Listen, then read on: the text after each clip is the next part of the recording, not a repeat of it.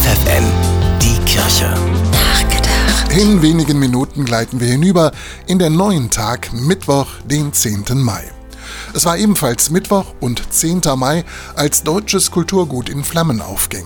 Das ist genau 90 Jahre her, bei der nationalsozialistischen Propagandaaktion Wieder den undeutschen Geist. In ganz Deutschland verbrannten Studenten, Professoren und Mitglieder nationalsozialistischer Parteiorgane die Bücher von kritischen, kommunistischen und jüdischen Autoren.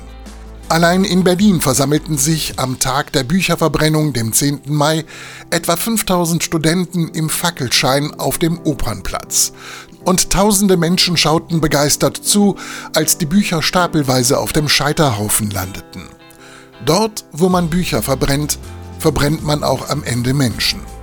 Dieser prophetische Satz von Heinrich Heine wurde in der Zeit der Nazidiktatur später traurige Wirklichkeit. Die Erinnerung an diese Wirklichkeit wachzuhalten, ist wichtig. Der Verleger Peter Surkamp hat es 1947 auf dem Opernplatz in Berlin so ausgedrückt. Nicht der Tag der Bücherverbrennung allein muss im Gedächtnis behalten werden, sondern diese Kette.